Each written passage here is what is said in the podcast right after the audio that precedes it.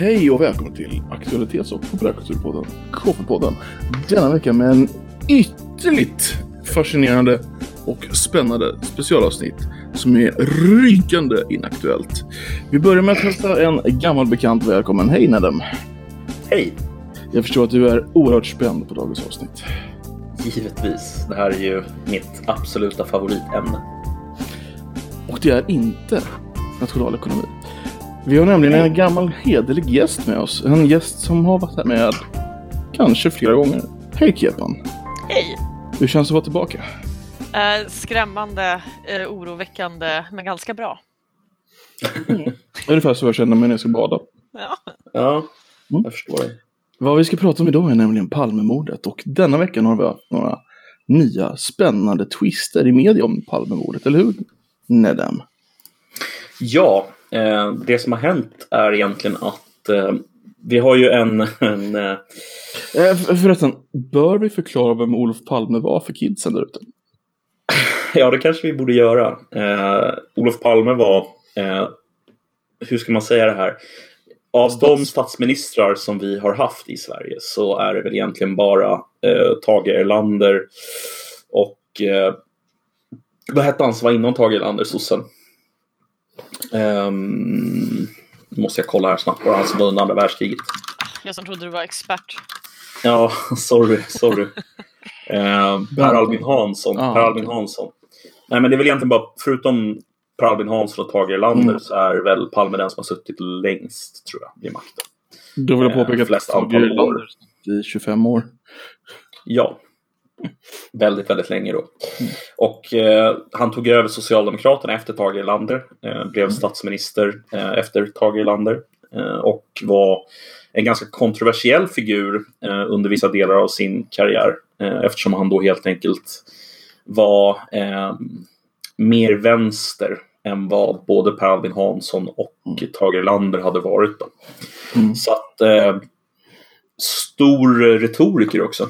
Eh, Mm. Drev på för förändringar i Sydafrika. Eh, om ni kommer Mm. ihåg att eh, det var apartheid i Sydafrika eh, så var då eh, Olof Palme en av de starkaste rösterna på den internationella arenan för att det där skulle försvinna. Han var väl även adlig vill jag minnas. Jajamensan. Eh, hans Mm. familj var egentligen eh, det var de som grundade Thule. Alltså Mm. Försäkringsbolaget Försäk- Thule som sen blev eh, Skandia. Mm. Så att eh, det finns lite intressanta kopplingar där också. Ja. Han var alltså en socialdemokratisk statsminister får vi påpeka. Definitivt. Eh, Mm. Och han kom då från en borgerlig bakgrund så att han ansågs av många inom den eh, sfären som en klassförrädare. Just för att han då hade gått ifrån den här borgerligheten till en socialdemokratisk och till och med socialistisk syn på världen. Mm. Så att eh, han, gjorde, han gjorde till exempel sin militärtjänstgöring på eh, motsvarigheten till eh, SÄK eh, och blev sen underrättelseofficer, om jag inte kommer ihåg fel. Eh, jobbade på det som eh, kallades för T-kontoret, som senare blev IB, om ni känner till IB-affären. Eh, så hade i alla fall eh, Olof Palme en bakgrund inom eh, underrättelsetjänsten. Så att, ja, Mm. så är det. Och vad har det då hänt? Den, varför, varför tar vi upp detta denna veckan av alla veckor? 1986, eh, den 28 februari, eh, 23 och 21, så blev Olof Palme mördad. Eh, och eh, det är ett ouppklarat mord som har varit ett ganska stort eh, sår i Sverige ända sedan dess. Och det här ouppklarade mordet har aldrig fått någon riktig lösning. Eh, och nu här i veckan så gick den eh, med det roliga namnet Christer Petersson, givet att Christer Pettersson då blev åtalad eh, för mordet, så gick den här eh, förhörsledaren då, eh, inte förhörsledaren, vad säger jag? Eh, Eh, spelar roll. Han är, han är åklagaren som ska åtala någon ifall det blir något. Eh, han gick ut och sa helt enkelt att eh, Palmemordet kommer att få en lösning eller så kommer den att läggas ner. Mm. Eh, och det kommer ske under eh, första halvåret 2020. Så att eh, vi går mot en potentiell lösning i Palmemordet och det har vi inte, så här nära har vi inte varit en lösning sedan de faktiskt åtalade Christer Pettersson. Eh, Han, han är alltså den som leder Palmegruppen. Ja, Och Palmegruppen är alltså den enhet inom polisen som existerat ända sedan eh, Palmemordet eh, tog rum. yes, det stämmer. Mm. Det är en utredning som idag är större än John F Kennedy-mordet. Det är den största eh, utredningen någonsin. Största När det kommer till... mordutredningen någonsin. Precis, exakt. Största mordutredningen någonsin. Det finns en större icke-mordutredning. Det vet jag faktiskt inte. Men det kan jag tänka mig. kan tänka mig att till exempel utredningen av hela 9-11 är större. Det lär den ju definitivt. Ehm, av just mordutredningar så är, vad jag vet i alla fall, Palmeutredningen den största. Och sen så ska John F Kennedy-mordet vara nummer två.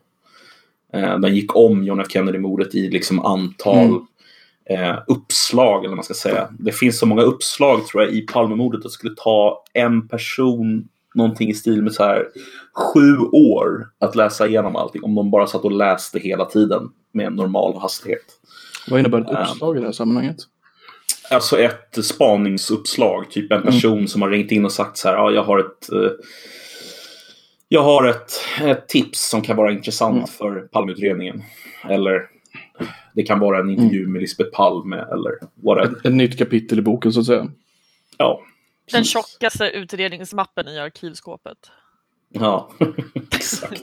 Om, om någon där ute fortfarande vet vad ett arkivskåp är så Ja, jag hörde att de hade digitaliserat hela utredningen eh, nu. Eh, vilket väl är bra. Det lär jag ha tagit ett tag. Christer Petersson, Mm. inte förknippas med Christer Pettersson. Har han gått ut och sagt vem det är som de kommer fälla nu? Eller vet, vad, vad har han gått ut och sagt mer än att det kommer bli åtal innan sommaren här? Han har egentligen bara sagt att eh, han har inte ens sagt om det blir ett åtal utan han har bara sagt att det kommer komma ett avslut på Mhm. utredningen. Eh, antingen så läggs hela utredningen ner eller så kommer någon att bli åtalad eller så blir någon som är död eh, uttalad som det var den här personen som gjorde det men nu måste vi ändå lägga ner. Alltså det, det finns väl tre potentiella slut. Liksom. Man kan alltså fälla folk som är döda i Sverige. man kan tyvärr Nej. inte det. Eh, kanske om man Nej. har kontakt med ett medium. Ja, eller hur? Mm. Det har vi inte tänkt på faktiskt. Det kanske de gör. Mm. Kommer tänka Saida. ha- ja, ja, eller han, vad heter han? Heikki Vesa som kör Just det, superhoroskopen i Expressen. Han kan nog ha ett annat att säga. garanterat. Ja, det stör Mm. mig lite också att det just det här är referenser jag kan. ja. Men jag står för den paranormala aspekten av det här. ja, men den aspekten behövs också så det, det, det är ingen fara. Nej, men eh, alltså vi kan väl, vi kan väl eh, gå igenom lite så här vad som har varit de olika spåren i utredningen. Kan, kan, Ehm, kan, vi, kan, vi, kan vi vara så krassa och fråga er två vilka ni tror är det mest logiska spåret? Om ni håller med Mm. varandra om vilket spår det är. Vi kan väl börja med Kepa då som, så hon får berätta lite om det paranormala här. ja, precis. Jag tror, att, jag tror att han blev dödad av ett högerspöke. Ja, men precis. Högerspöke är ju faktiskt någonting paranormalt då. Eh, Eh, nej, Alltså men ett bokstavligt högerspöke. Ja, Okej. det, det finns ju sjukt många spår på det här. Det finns jättemycket. Men av de lite Ja. kändare, jag, eftersom att jag är väldigt kär i konspirationsteori hit och dit. Jag är nog ändå inne på att det är ju något sorts eh, insider eller i alla fall politisk agenda-mord. Ehm, eh, jag har ingen specifik person liksom som jag har fastnat att det här, den här personen måste det vara. Men definitivt att han blev mördad på grund av att han stökar runt för mycket internationella politiska eh, grenar. Liksom. Men det, det är Eh. just den internationella politiken som du tror är... Ja, jag tror att det, har, det var det som någon blev lack på och tänkte att den här måste vi fimpa för det här börjar bli jobbigt. Och Så det är någon annan nationalstat som har dödat honom? det eller så jag, kan jag köpa högerextremist-spåret. Mhm. Eftersom att Okej. eh, Palme var väldigt eh, omtyckt av både invandrare och andra tredje världen-länder. Det var liksom, Mm. han, han eh, var väldigt mån om de personerna. Så Vad är högerextremistspåret? Eh, att han skulle ha blivit mördad av alltså en högerextrem gren, antingen i Sverige eller utomlands, som tyckte att han släpper in för mycket invandrare i Sverige och förstör landet. Mm. Eh, vet inte, jag tror aldrig man har pekat på en exakt organisation där. I alla fall inte så att det har blivit upp, tillräckligt eh, uppmärksammat. Men eh, nej, jag kan nog ändå tänka mig att det ligger något i det. Skulle du säga att det är det du känner är det mest sannolika spåret? Just att det skulle varit någon högerextrem eh, komplott? Inte, inte just bakom? högerextrem, men definitivt politiskt motiv. Ja, okej. Politiskt motiv. Ja. Det är jag extremt övertygad om. Men, men om vi vaskar lite, vilken, vilken, vilken, eh, vilken politisk gren tror du? Finns det någon som väger lite tyngre? Är det CIA? Är det KGB? Är det Mossad? Nämn inte CIA när de är här, det kommer spåra omedelbart. Eh, är, det- är det du själv kanske? Eh, ja, har, har du alibi för det här för övrigt? eh, jag har i min fysiska form, men min, uh, min astralande har inte det. Nej, okej, okej. det Med, med andra ord så, okej, ja. Mm. Jag har ju inte det nämligen. Alltså jag, jag kan ju ha gjort det. Jag var, jag, var ju, jag var ju dock inte född när det här hände, så att jag har ju det. Mm. Men det är ju också det. Ja, ja men det är bra. Då, då, det, då är det inte du i alla fall. Det kan Det kan, kan ju ha varit, alltså jag kan ju vara en reinkarnation av mördaren. Sant, sant. Mm. Det vet vi faktiskt inte. Men Kepan, du, du, du vill inte specificera mer än att det är ett politiskt mord? Nej, jag kan inte göra det tyvärr. Men eh, Jag, jag skulle kunna utveckla faktiskt lite kring om det skulle vara ett politiskt mord. Så skulle jag kunna bara så här redogöra kort för vilka vi olika spår på- som finns. Spåret, det måste väl vara ett spår? Mm. Absolut. Eh, CIA-spåret går ju generellt sett ut då på att eh, Palme ville ju ha en... Alltså han, var ju, han höll på och arbetade för eh, att vi skulle ge, liksom, ge oss med kärnvapen. Eh, och då så höll han ge oss kärnvapen? Nej, ge oss med kärnvapen. Jag jag försökte säga var att vi Mhm. inte, han menade att vi skulle lägga ner kärnvapenanvändandet. Mm. Så han, han startade ju en, en arbetsgrupp som eh, arbetade i, eh, alltså vad ska man kalla den för, kärnvapenfritt Norden var väl ungefär syftet. Det vill säga att, eh, eller kärnvapenfritt Norden, det är fel egentligen. Han, han, var, han var intresserad av att eh, skapa en fredad zon i Norden. Vilket skulle leda till att eh, Norge, eh, det här är alltså teorin då, eh, att Norge skulle bli tvunget att dra sig ur NATO. Eh, och att det då skulle vara syftet bakom att CIA skulle knäppa honom. Jag tror att den här teorin är ganska långsökt personligen. Men, Ursäkta att jag avbryter det, men om, om, om Norden skulle vara en kärnvapenfri zon, varför skulle mm, Norge tvingas gå ut ur NATO då? På grund av att då skulle inte USA kunna stationera kärnvapen här under en Men Norge har ju ännu inte ens idag kärnvapen. Nej, exakt. vad vi vet. Men du, får, men du får också sätta det här i relation till 80-talets kalla krig. Alltså Mm. under kalla kriget, framförallt 83 under Reagan där, så stationerade ju USA kort eh, medium range Mm. ballistiska missiler i Tyskland. Eh, och det fanns ju tankar på att de skulle stationera ut sådana även i Norden. Mm. Eh, så att det var liksom en, eh, ska man säga, eh, tanken är väl att man, om Palme fick möjlighet att göra det här så skulle det stoppa USA strategiskt. Och det skulle då vara anledningen till att man Mm. gjorde sig av med honom. Jag, jag tror inte att det är speciellt sannolikt alls. Men Är, är det den enda liksom, anledningen som finns i CIA-spåret? nej, det är en av dem. Eh, jag ska ta upp den andra. Japp. Eh, den andra är att eh, efter någonstans 68-69 eh, när Palme blev eh, partiledare, han var ju skolminister eh, först. Men sen när han blev partiledare så är det så här att det finns en utredning, en ganska långsiktig utredning av Sveriges neutralitetspolitik. Eh, men den, den utredningen har liksom inte riktigt... De utreder inte efter det att Palme blev statsminister. Eh, den utredningen visar bara på eh, relationerna mellan Sverige och till exempel då USA och NATO eh, fram tills dess att han blir eh, eh, statsminister. Och anledningen då, enligt eh, konspirationen, är att eh, när Palme uttalar sig om Vietnamkriget eh, så blir de officiella samarbetena mellan eh, den svenska regeringen och den amerikanska regeringen blir väldigt lidande av det. Eh, men de militära samarbetena blir inte lidande. Och där bildas det då en ganska tydlig spricka. Jag vet inte om ni känner till att det var ett uppror inom militären mot Palme under 80-talet. Känner ni till det? Mm, nej, berätta. Det var ett gäng officerare som gick ut och sa att de inte hade förtroende för Olof Palme. Ehm, Och en av de här officerarna var då eh, Hans von Hofsten, eh, en eh, marinofficer. Och det var framförallt inom marinen som det här eh, motståndet var som starkast då eftersom det var de som skulle försvara Sverige eh, via havet mer eller mindre, där liksom invasionsstyrkan skulle komma. Och det var de som gjorde det starkaste liksom, uttalandena i media. Eh, och eh, tanken är väl då att eh, CIA eh, ansåg, alltså om det nu skulle vara så här, jag tror inte riktigt att det var så här heller, men det var väl då tanken att CIA skulle sett att Olof Palme som person var anledningen till att relationerna mellan Sverige och USA eh, hade blivit så dåliga och såg ut så som de gjorde.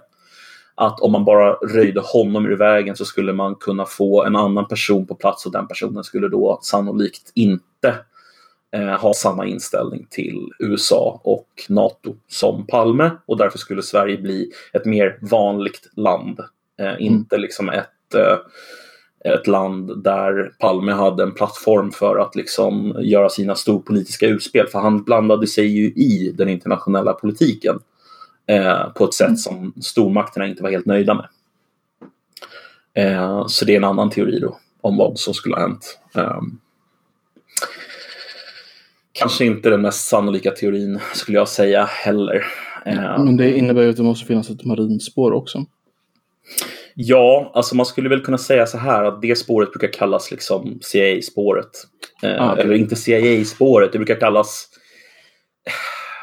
eh, någon slags storpolitiskt spår. Liksom att det skulle ha att göra med då neutralitetspolitiken och hans storpolitiska utspel. Får ju tänka på att under den här perioden så var ju Palme väldigt, väldigt mycket ute i media och pratade om eh, apartheid. Och apartheidregimen var ju ehm, i mångt och mycket en regim som var eh, bespottad internationellt. Men de utförde också mycket av Mm. eh, skitgörat för väst i Afrika. Eh, så att de Precis. var ju behövda. Är ni med? Jo, det har vi ju Ja. pratat om i ett annat avsnitt. Mm. Um, mm. Så det är väl kortfattat vad jag skulle kalla för CIA-spåret. Eh, men det finns ett annat spår som jag tycker är intressantare som vi kan gå in på. Ehm, och det är de två spåren egentligen som jag tror är mest sannolika att de faktiskt arbetar med just nu. Men eh, jag vet inte om vi ska gå så snabbt framåt eller om ni vill ta upp något annat spår emellan.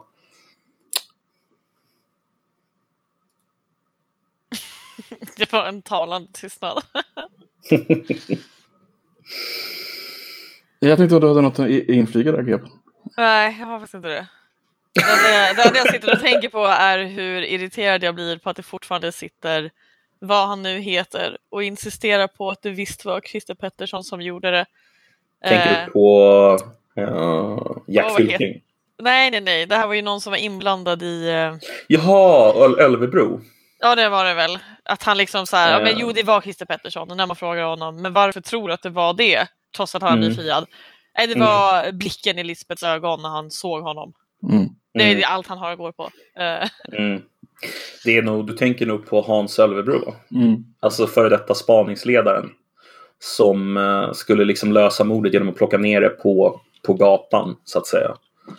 Eh, och Han sen- ledde ju ja, men- Palmegruppen i tio år, va? Mm, precis. Herregud. Mm. Ja, det, är- det är lite... Jag vet inte.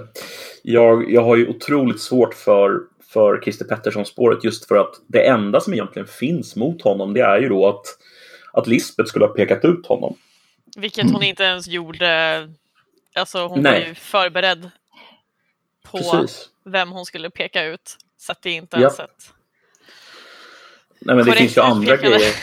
Det finns ju andra grejer också. Det finns ju till exempel det här att hon visste ju innan att det var en alkoholist och hon Mm. visste att det Mm. var en före detta missbrukare eller en, en missbrukarpersonlighet. Liksom. Och eh, man har ju testat i efterhand att ge, ni vet den här vittneskonfrontationen som de gjorde. Den är ju inspelad, så de tog den till USA, bandet. Och sen så testade de på massa studenter som fick veta precis det som Lisbeth visste. Och om jag inte kommer ihåg fel nu så var det sju eller åtta personer av tio som pekade ut Christer bara baserat på den informationen. Ja, alltså informationen, det kanske låter sjukt cyniskt att säga så här, ja men du ska peka ut en, en missbrukare och så tänker man, åh, hur ser man vem som är missbrukare? Men jag har bott Mm. granne med Christer Pettersson och han ser ut som en missbrukare, eller såg ut. Alltså Mm. det, det går inte att ta fel på det. Det är liksom, för dessutom, som, om jag inte minns fel, så radades han ju dessutom upp bredvid typ brandmän. Alltså, Poliser. Po- polisen och brandmän har jag för mig att det var. Ja, så att det var ju exakt. liksom folk i fysiskt god form som såg välordnade och fräscha ut och sen in kommer Christer Mm. Pettersson. Liksom. Jag tror man till och med kunde säkert känna lukten av honom genom säkerhetsglaset. Liksom. Garanterat. Men kan, kan inte du berätta lite om, du har bott granne med Christer Pettersson. Kan Ja, inte eller- du bara berätta lite om dina, dina, dina sammanträffanden med Christer? Ja, alltså, eh, det är lite roligt för man eh, läser eller lyssnar på dokumentärer så säger de alltid att Åh, det var en eh, missbrukare från Rotebro. Och jag är alltså uppväxt några gator ifrån huset där han bodde. Det var ju lite så här, alltså det är så konstigt, nu var det här när jag var lite äldre så att det var ju ett tag efter eh, det liksom var, han var ju inte misstänkt längre, han var frisläppt och allt det här. Så att det var ju inte så här oj läskigt, där är Christer Pettersson. Utan det var mer, det var ju liksom områdets clown typ. Mm. Det var lite Mm. sådär, uh, oh, Var man någonsin rädd för honom? alltså han var, ju, han var ju obehaglig på det sättet att han var ju ett skrikigt fyllo. Alltså, Mm. eh, Mm. Jag såg honom någon gång nere vid stationen liksom, när han har tappat en ölback i marken och står liksom och gormar och skriker. Det är ju inte så kul. Det är ju lite så här obehaglig Mm. stämning. Men det var inte som att man tog genvägar runt huset han bodde eller sånt där. Utan det var ju Nej. liksom, ja, där var Christer Pettersson igen. Ja, ja, vad skriker han om idag? Lite så. så det var ju inte en skräckinjagande snubbe på det sättet. Alltså, det, det finns ju en rolig aspekt på Christer Pettersson som jag bara måste ta upp i förbifarten. Och det är att när, när, de, eh, de, när de försökte sätta dit Christer eh, så gjorde de ju sådana här vittneskonfrontationer, inte bara då med Lisbeth Palme utan de gjorde dem ju med alla andra vittnen som hade varit på platsen.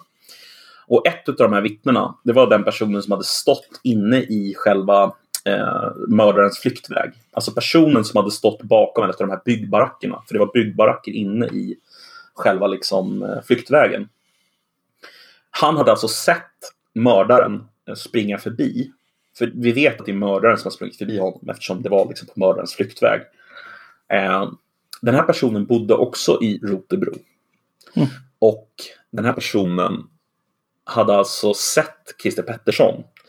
För han säger till, de försöker ju få honom att peka ut Christer Pettersson, så när de liksom visar honom Christer Pettersson då säger han så här, säger de så här, den här killen då, kan det vara han?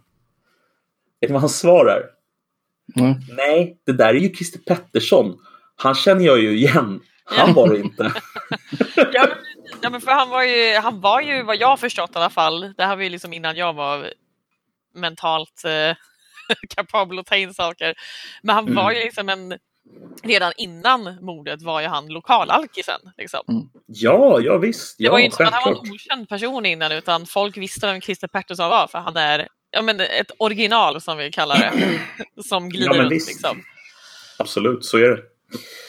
Alltså han, eh, han, eh, han som, så, så, så som jag har förstått hans historia så han råkade ut för en eh, ganska allvarlig skada, hjärnskada, när han var Mm. typ barn.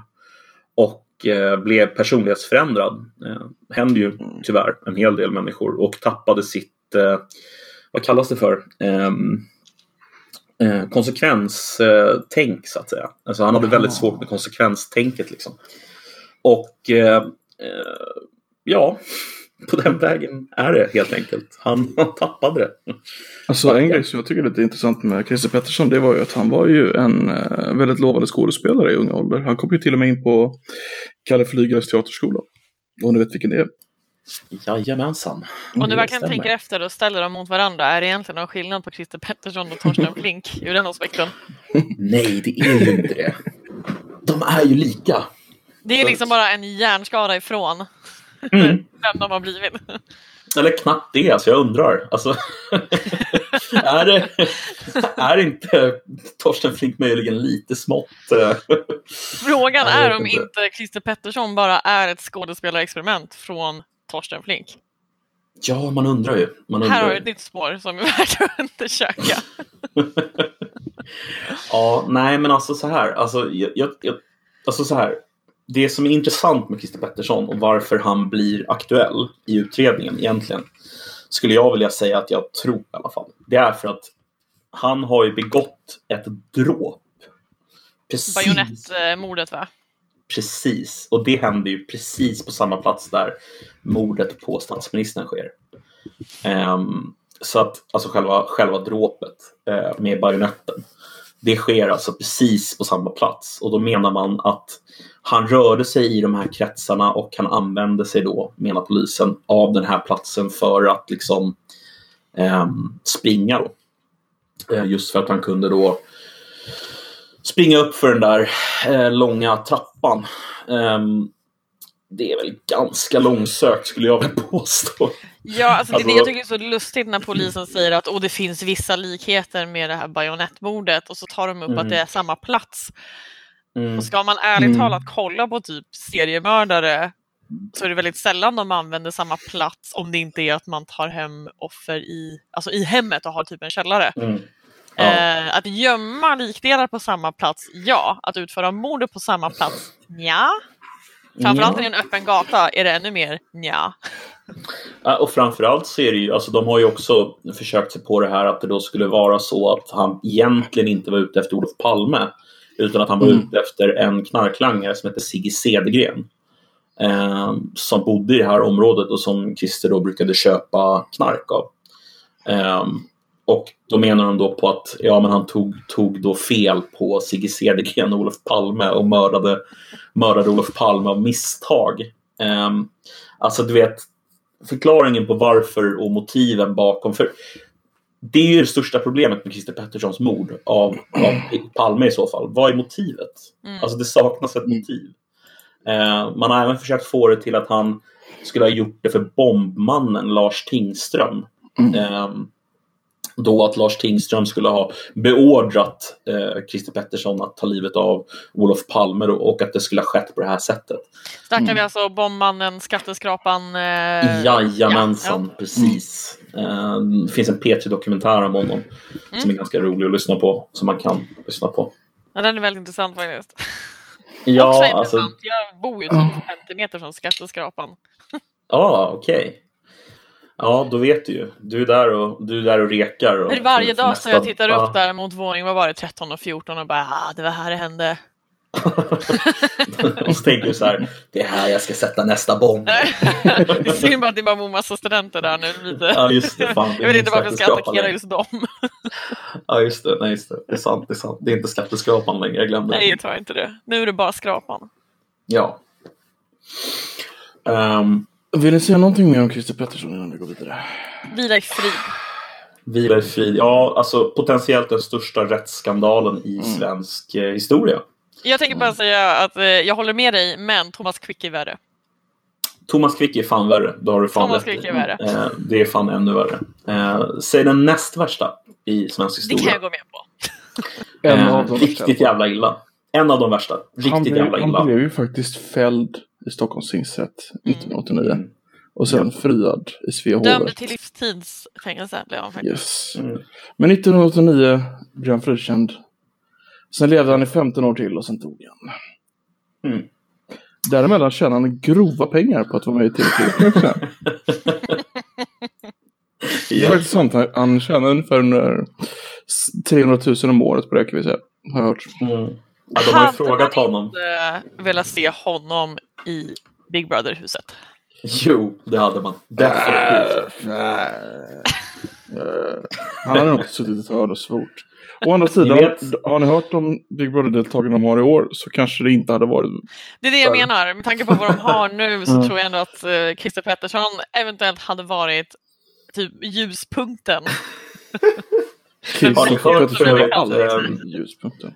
Det finns ju två stycken fantastiska YouTube-klipp som jag ber alla googla nu. Eh, med Christer Pettersson. Det är då, ett av dem är när han sjunger Kasper, Jesper, Jonathan. Åh, här. Nu ska vi ut på rövarstråt, ja vi ska ut och röva. Vi röva vad vi kommer åt och vad vi kan behöva. Vi rövar runt på stad och land. Men annars så tar vi så lite vi kan, både Kasper och Jesper och Jonathan. Mm. Eh, det, är, det, är, det är magi. Eh, men jag vågar påstå att det bästa klippet med honom är när han ska ut på galej på stan så att säga. När han drar en klassiker, eh, eller det kommer vara en klassiker för all framtid. Morsning, korsning, barnförlossning. Just det, den är den. Ja, jag tycker den är så jävla fin alltså. Morsning, korsning, barnförlossning. Det är, det är Christer Pettersson i ett nötskal alltså. Morsning, korsning, barnförlossning. Mm. Ska vi låta det vara det sista sagt om Christer Pettersson för ikväll? Vi gör det. Ja. Ja. Och vilket är då det andra spåret som du vill gå in på? Jag tycker Nedden får gasa på för han är så himla mycket mer djupt inrotad. Jag kan, alltså, vi kan väl säga så här. Alltså, alltså, det finns ju två spår som är, skulle jag säga, de två spåren som eh, Även om jag inte vet givetvis, jag kan inte Mm. veta, ingen vet som inte är en del av utredningen, så är det så att det finns vissa saker som tyder på att det är två stycken spår som är mest sannolika idag. Vi kan börja med det första spåret som är kanske det, det minst, eh, eh, ska man säga, det mest sannolika spåret enligt mig. Det är då, om ni känner till eh, magasinet Filter, känner ni till Mm. det? Absolut. Filter har gjort en väldigt lång utredning av Palme-mordet. och då är det en journalist där som har kommit fram till att det finns en person på mordplatsen som är med i utredningen som ingen riktigt har utrett ordentligt. Eh, och den personen heter Stig Engström. Eh, Stig Engström var en reklamare som jobbade på försäkringsbolaget Skandia. Eh, det vill säga det försäkringsbolag som ligger precis på mordplatsen. Om ni känner till eh, Sveavägen 52 där King och de här sitter idag. Eh, där satt Skandia. Och Det är så kallat Skandiamannen-spåret. Precis. Och den här mannen, han, han går ut 23 och 19 för att de har såna här passerkort. Mm. Eh, så de, de, de går ut, de vet att han har liksom checkat ut från Skandia 23 och 19. Från där han checkar ut till mordplatsen så är det ungefär 50 meter. Det tar ungefär 30 sekunder att gå. Inte ens det. Mm. Eh, mordet sker 23 och 21. Så det är två minuter. Mm. Det man vet, det är att vittnena som är närmast mordplatsen, förutom Lisbeth Palme, kom ihåg det, förutom Lisbeth Palme, de säger att det var någon som pratade med paret Palme. Så alltså från ungefär i höjd med lite innan den här affären som är så känd för det här Dekorima så går de tillsammans och pratar. Det vill säga mördaren och Lisbeth och Olof. Ehm, det som är så intressant också det är att den här personen Stig han, han har alltså eh, påstått för polisen att han är på mordplatsen tillsammans med de andra vittnena. Eh, men inget av de andra vittnena eh, känner igen honom överhuvudtaget. Eh, de kan inte placera honom på mordplatsen tillsammans med dem. Och det första som Stig säger sig ha sagt till polisen det är att signalementet på mördaren som de har fått är samma signalement som på honom. Och han, menar, han menar sig själv ha sprungit efter polisen för att säga till dem att de har fått signalementet på mördaren fel. Och att det är han som är eh, signalementet. Och att de har helt enkelt blandat ihop det med mördaren. Så han, han har ju egentligen exakt de kläderna och exakt de accessoarerna som eh, mördaren sägs ha. Det vill säga han har en hand, en sån här liten slunga. Eh, som ni vet, en sån här eh, liten väska. Eh, som alltså ett senare vittne som heter Yvonne placerar på mördaren. Eh, och där någon mördaren stoppar ner någonting i den här väskan då. Och eh, den här personen han, eh, han kommer alltså tillbaka in på Skandia efter mordet och är väldigt, väldigt, väldigt uppjagad. Och säger saker som han var så liten. Ehm, Men han har inget blod på händerna trots att han säger att han då har varit nere på plats och försökt hjälpa Olof. Eh, så att den här personen utreds inte ordentligt utav eh, Palmes, eh, alltså Palmeutredningen.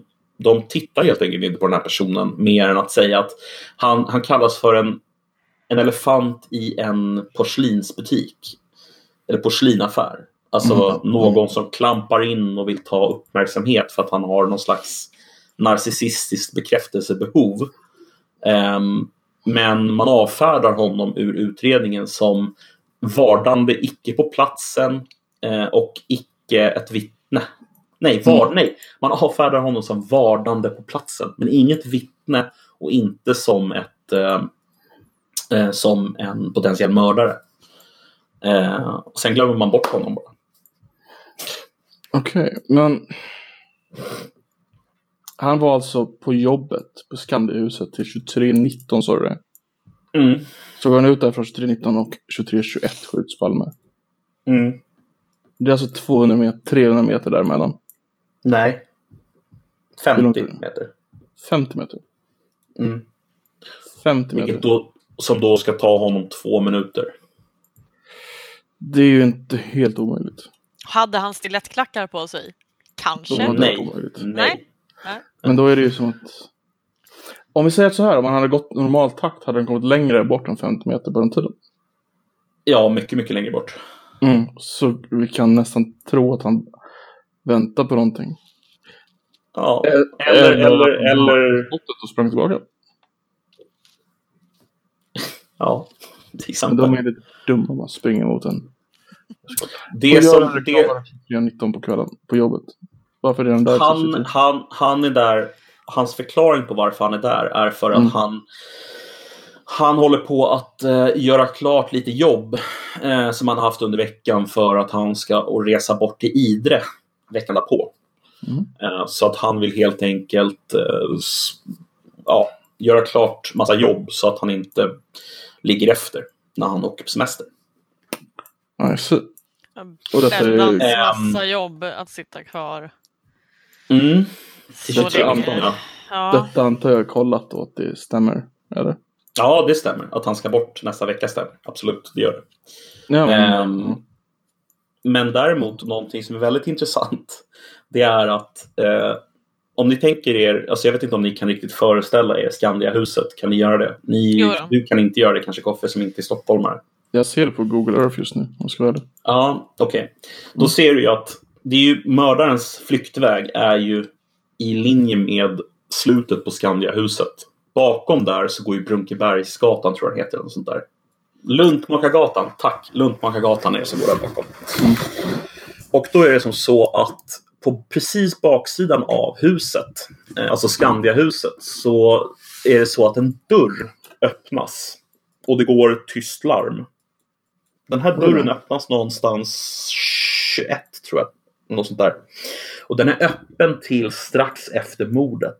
Det vill säga, jag tror att den är öppen till 23 och, eh, 23 och 25 eller något sånt där. Men vänta, det, det här tysta larmet triggas det alltså innan mordet? Ja, Okej. det är alltså en öppen dörr som trygg, triggar det här larmet. Den är på baksidan av Mm. Skandiahuset då alltså. Eh, och, eh, ja, vänta, jag kan, jag kan ta fram exakt tid om du vill. Eh, men det är inte sådär jätteviktigt, den exakta tiden. Eh, vänta lite. Jag tänker om han ska göra det och han springer han in. Så måste han springa igenom hela huset för att logga ut på andra sidan. Ja. Jo men så är det ju. Alltså, alltså tanken är väl att, att, för att mördaren har ju redan setts uppe på, alltså om du kollar på, om du kollar på kartan så ser du ju liksom Olof Palmes gata går ju över till Brunkebergstunneln och sen så kommer du upp, ser du, ser du där står David Bagares gata?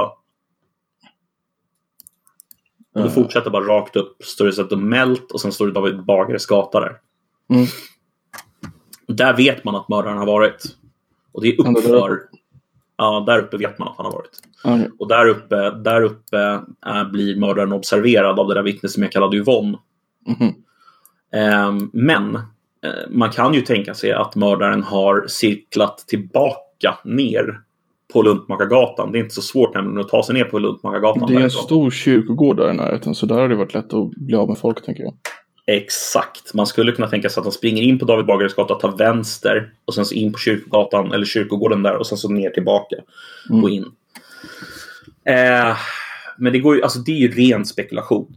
alltså det är bara, då är vi inne på liksom så här, ja Mm. men vem vet, alltså jag vet ju inte om det har gått till på det sättet liksom. Men så skulle man kunna tänka sig om, om det är han och han har gått tillbaka in den vägen och sen Spänstig jävel. Mm.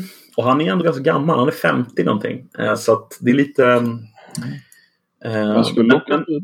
Det är bra träning. Vad sa du? Han skulle åka skidor, det är bra träning. Ja, det är sant. Det är sant. Det är sant.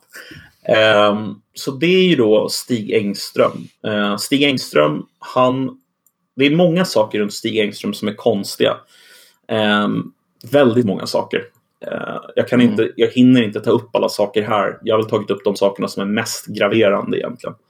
Ehm, men han rör sig i väldigt sådär högborgerliga kretsar ute i Täby. Ursäkta att jag fortsätter på en gammal punkt där. Men när stängdes den där bakdörren? På Skandiahuset? Eh, efter mordet i alla fall. Ja, men du hade ingen tid på det. Nej, alltså då måste jag, då måste jag plocka fram den tiden. Jag Ja. kan göra det om du vill. Nej, men jag kan göra det. Vänta.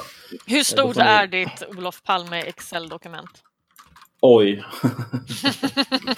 eh, jag, ska den, se kar- här. den vägen jag chartar ut, att han måste ha sprungit från motplatsen för att springa in tillbaka, den är liksom 1,3 kilometer. mm, Jag bara funderar på om det var rimligt. eh, vänta. Vi kan se här. Eh, så här är det. Det framkommer även att denna bakdörr larmat någon gång. Den öppnar alltså, den börjar larma 22.40 Mm. och larmet pågår till 23.22. Och mordet är ju 23-21, eller hur? Mordet är 23.21. Så han skulle sprungit en kilometer på en minut. Det är orimligt. Ja, det går inte. Det är Mm. helt omöjligt. Då skulle han i så fall snarare... Då får man tänka sig snarare att han skulle då ha sprungit vänster på David Bagares gata. Mm. Eller, Nej, inte på David Bagares gata utan Mm. vänster precis ovanför där. Eh, eller men han behöver inte nödvändigtvis... Luntmakargatan, Tunnelgatan, att han har en kumpan där. Som är, ser ut, som får springa vidare till David Bagares gata. Så Men du- han själv in på Skandia. Precis, men du hör ju direkt att det låter ju liksom... Då, då blir det ju direkt Mm. superkomplext. Och bara så här, varför skulle det ha gått till på det sättet liksom? De som Eh, springer jag- iväg med äh, vapnet. Men det finns en annan förklaring på vad det skulle kunna kör, vara. det, skulle, kör. det skulle lika gärna kunna vara så att, att den där dörren är helt orelaterad till honom. Den där dörren Mm. Det finns ju den möjligheten. Ja, det är ju mer sannolikt. Alltså, nej, men jag menar bara att dörren behöver inte nödvändigtvis ha någonting med det här att göra. Men den, den är ändå intressant alltså, att så här, Mm. lyfta upp att det är en dörr där eh, som, som är öppen samtidigt. Mm. Behöver inte ha någonting med mordet att göra överhuvudtaget. Precis. Men den är öppen där. i alla fall. Men det här är alltså filter som har spenderat oerhörda mängder tid och pengar på... Över tio år. Ja, det är deras... Det är, han tror de att det här är. De tror att De det är tror att han. det är Stig Ekström, ja. De tror Mm. att det är Stig Ekström. De, de menar på att motivet är att Stig Engström är en sån här... Alltså om man kollar på gärningsmannaprofilen som togs fram av FBI Mm. så kan man väldigt snabbt se att gärningsmannaprofilen stämmer väldigt väl överens på eh, den person som han är. Kan, kan du förklara vad en Eh. gärningsmannaprofil är bara? Mm. En gärningsmannaprofil tas fram... Det här har nog Kepan bättre koll på än mig, skulle jag tro. Eh, Det, faktiskt. det kan nog stämma ganska bra. Eh, En gärningsmannaprofil är någonting man tar fram för att smalna av vilken typ av person man ska rikta fokus på och vem man ska misstänka. Eh, Och en sån pro- profil kan plockas fram baserad på alla mord som har hänt i historien egentligen och vem som blivit dömd för det. Eh, Så kan man då plocka fram att eh, okej, personen gillar skjutvapen för den valde att mörda med skjutvapen. Eh, personen hade de här kläderna på sig, vad tyder det på? Så man liksom tar Mm. allting man vet om mordet och vittnena som har sett mördaren om någon har sett honom. Eh, och liksom stackar upp det i små högar och kan utifrån då, det här, eh, ni vet Mindhunter, eh, serien Mm. som Mm. går på Netflix, den handlar ju om hur man tog fram gärningsmannaprofiler, hur man började rent psykologiskt titta på mord och mordplatser och genom små, små ledtrådar kan man plocka fram vad är det för typ av person. Gillar personen uppmärksamhet? Eh, Vill personen vara dold? Eh, Är det något sexuella brott och vad tyder det på? Alltså massa sådana grejer. Så Mm. det är en gärningsmannaprofil. Det är bara ett sätt att smalna av vem, vilken typ av person det är man ska leta efter. Okej. Exakt. Och då är det som så att den gärningsmannaprofilen som togs fram i samarbete med FBI den stämmer väl överens på eh, den gärningsmannaprofil, eller vad säger jag, på den person som man har då lyckats visa på att Stig Engström är eh, genom Filters artikel. Eh, det här är information som polisen inte har liksom tagit fram utan det här, det här har då den här journalisten lyckats plocka fram genom att intervjua människor som kände Stig.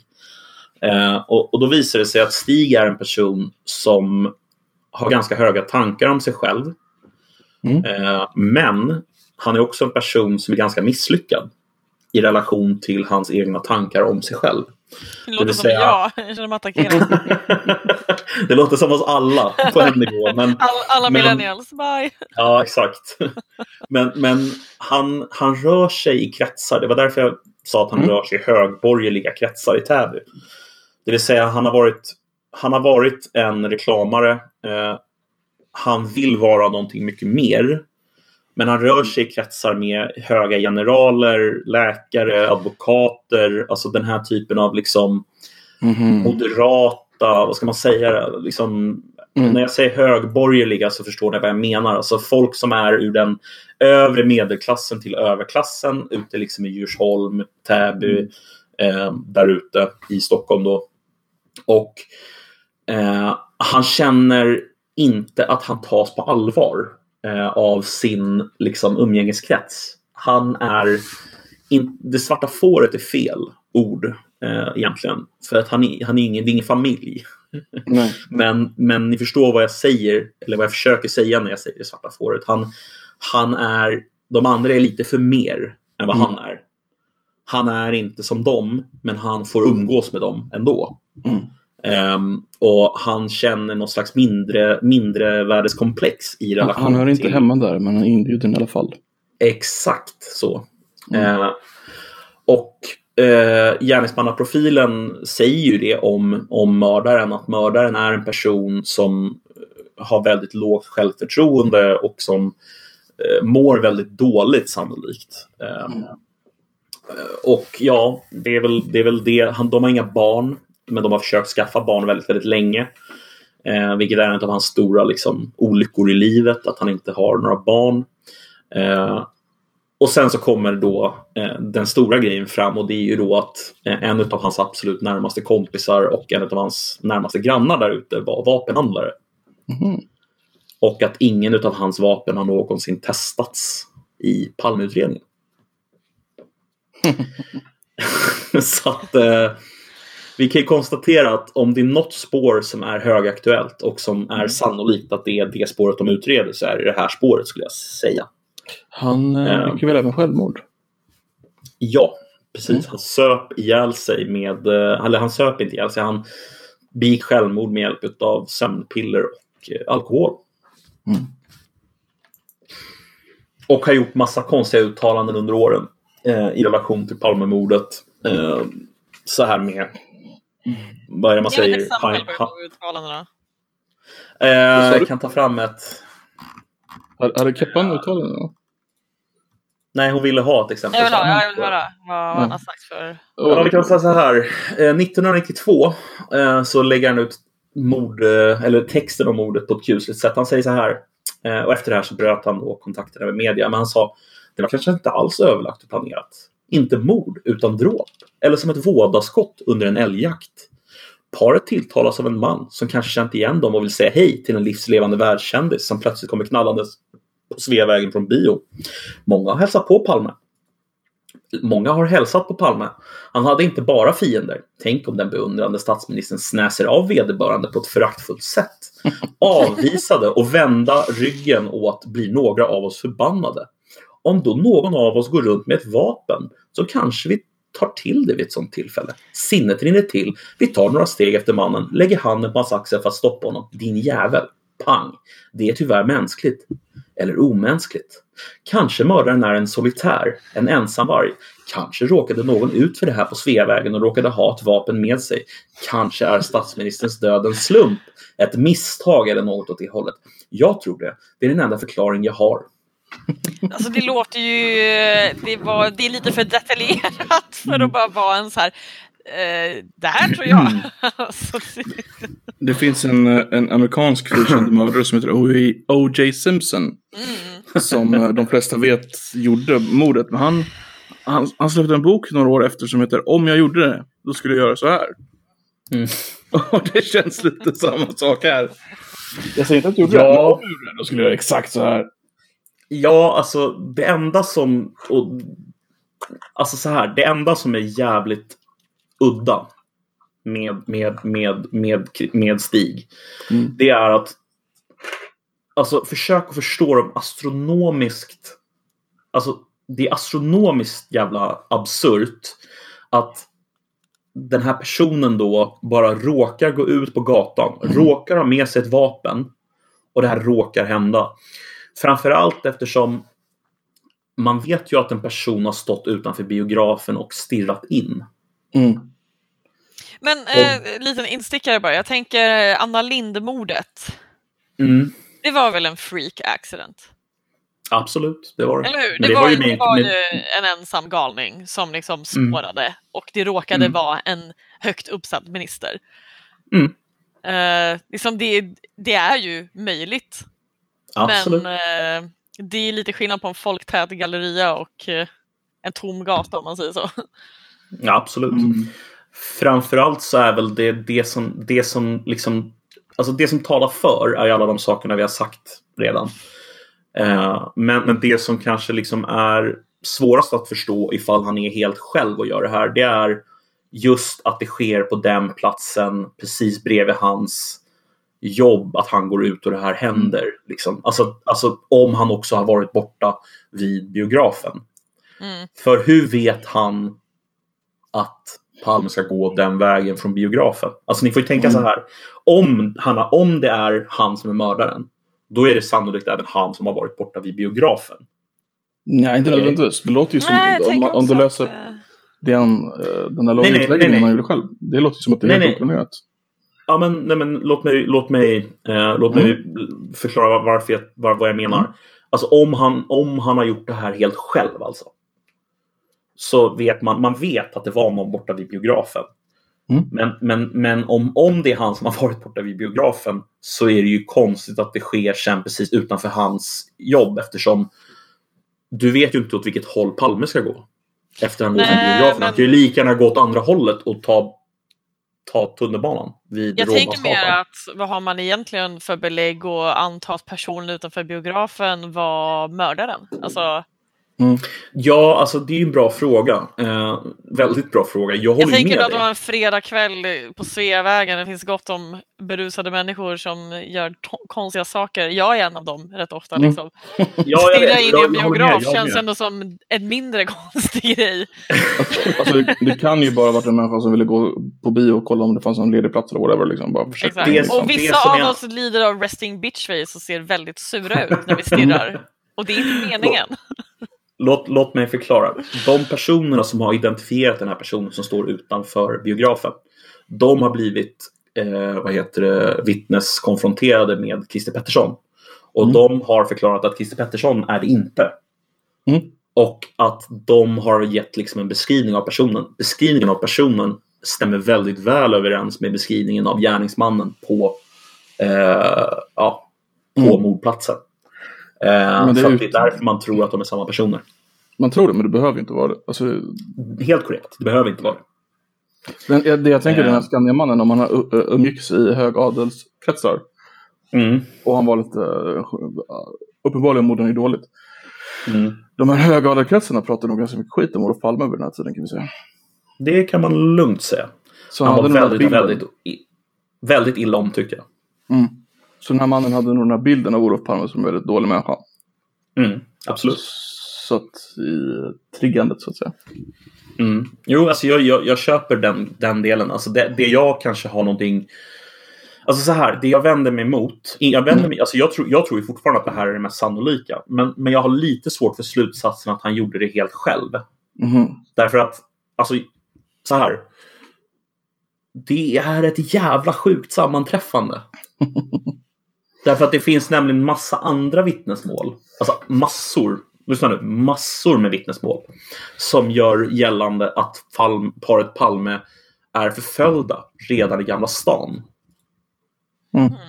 Är ni med? Och då är det så här, om de, om de stämmer, de vittnesmålen, så är ju inte en ensam galning, utan då är det bara han som skjuter.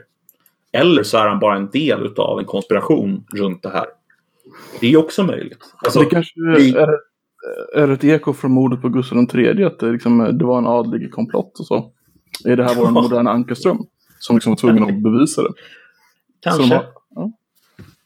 Det är mycket, mycket möjligt. Eh, ni, ni vet kanske inte om det, men samma kväll som, eh, som vad heter det, Palme blir mördad så utspelas det en eh, sån här telepjäs. Mhm. på... Vi skulle kunna klippa in den sen i avsnittet, för den är väldigt, väldigt, väldigt intressant. Eh, Hela pjäsen på fem timmar. Nej, nej, nej, nej, nej, nej, den är kort. Den lilla delen är kort. Det är så här. Mm.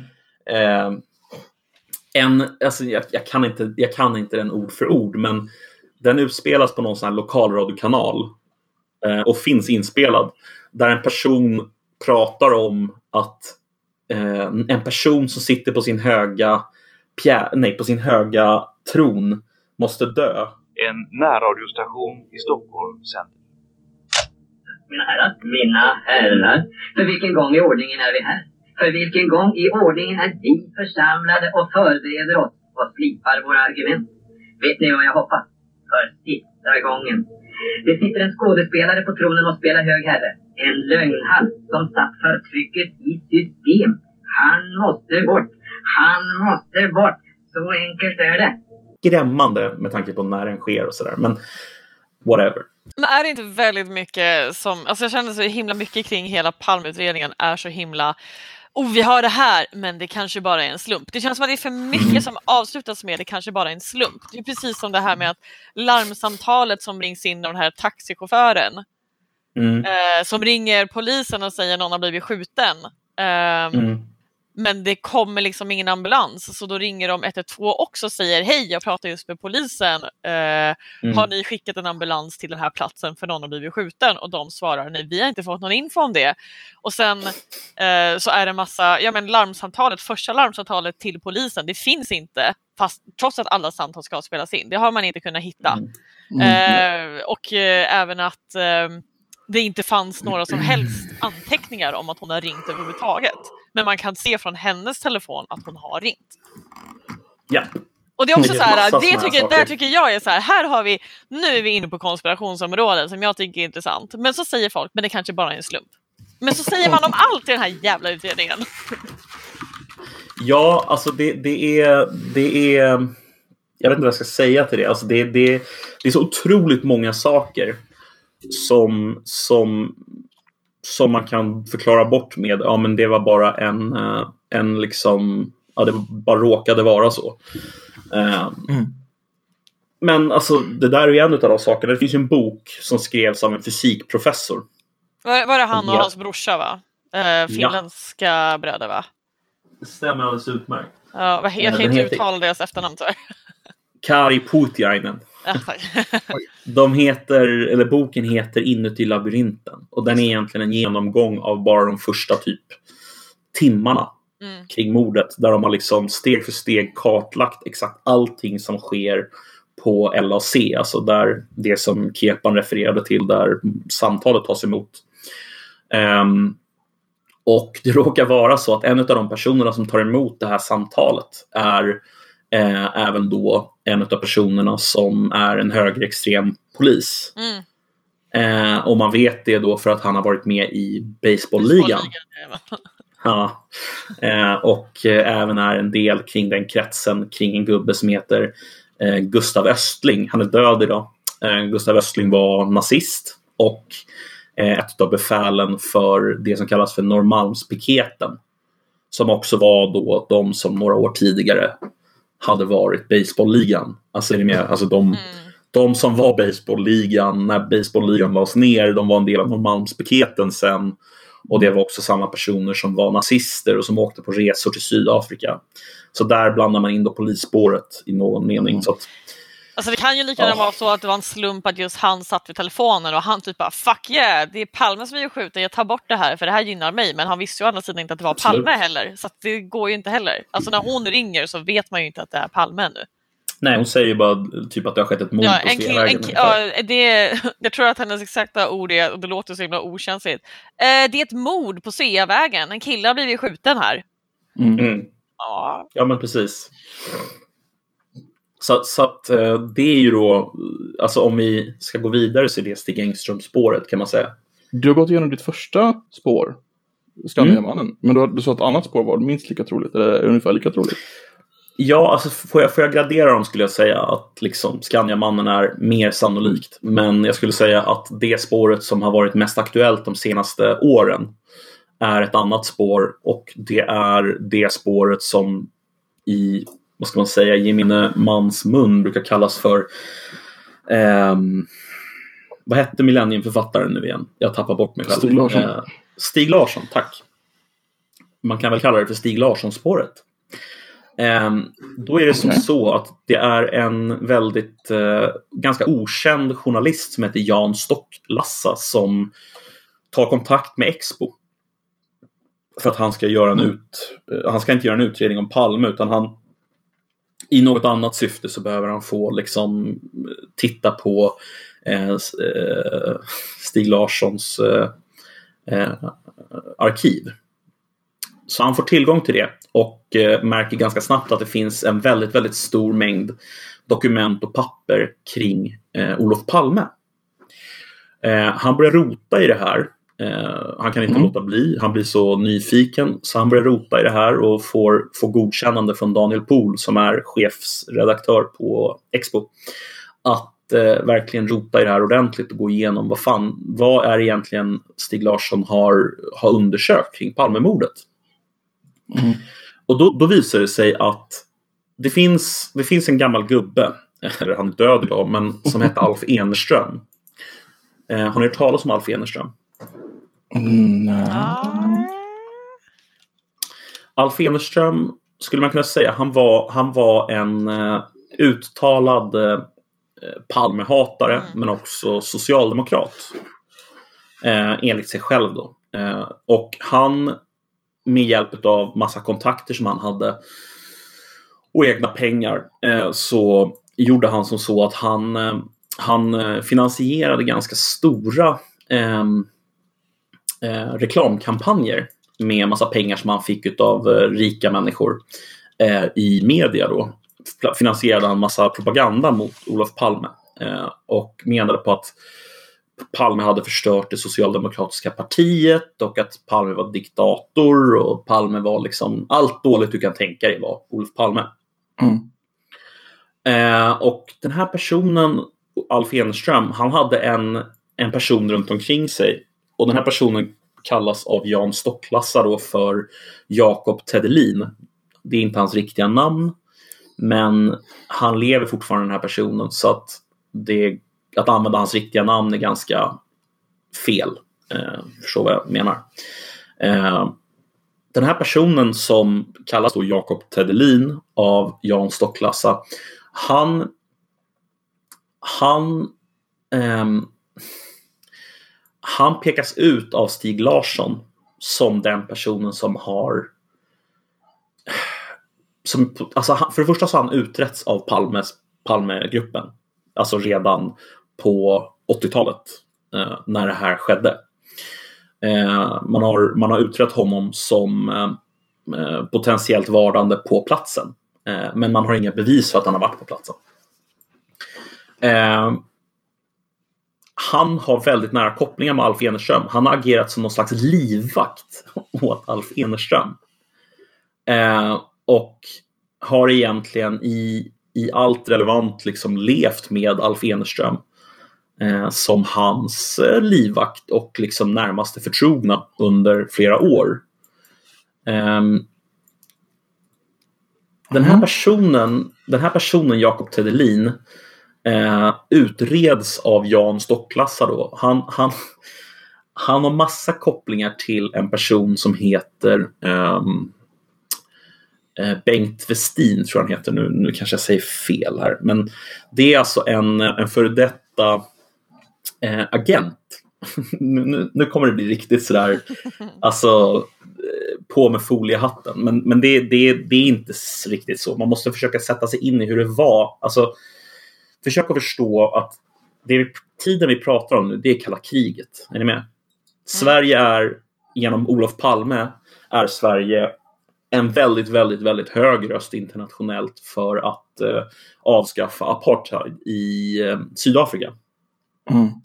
Den här personen, eh, han är en agent för Boss. Boss är Sydafrikas underrättelsetjänst vid den här tiden. Man, man, har alltså, man vet att han var en underrättelseagent för Boss. Det är ingenting som jag sitter och hittar på här och nu eller någonting som folk påstår om honom utan det är bevisat att han var en del av Boss.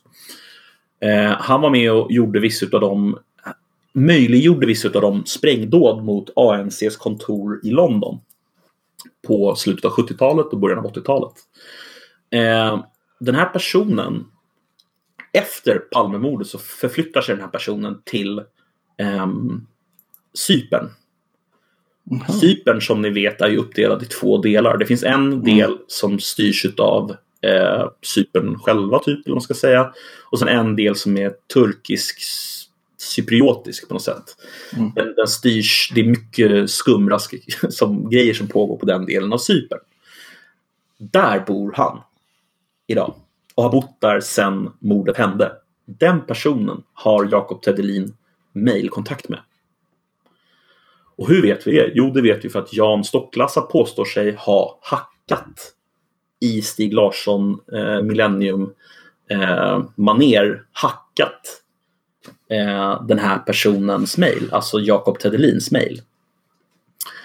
Eh, och den här informationen har han sedan lämnat över till, pol- till polisen själva då. Alltså Palmeutredningen. Och eh, kopplingarna då som finns mellan den här eh, personen som bor på Cypern och Jakob Tedelin och till Alf Enerström ska då, ska då vara tillräckligt för att man ska då kunna tänka sig att han har haft någonting med det här att göra då. Och då ska kopplingen vara Sydafrikaspåret, alltså ANC, eh, att man liksom, de hade motiv att göra sig av med Palme, att de har finansierat mordet på något sätt och att Alf Enerström har lyckats få någon att utföra det och det ska då vara den här Jakob Tedelin. Eh, det är väl kortfattat eh, ungefär vad han påstår sig ha kommit fram till, den här Jan Stocklassa.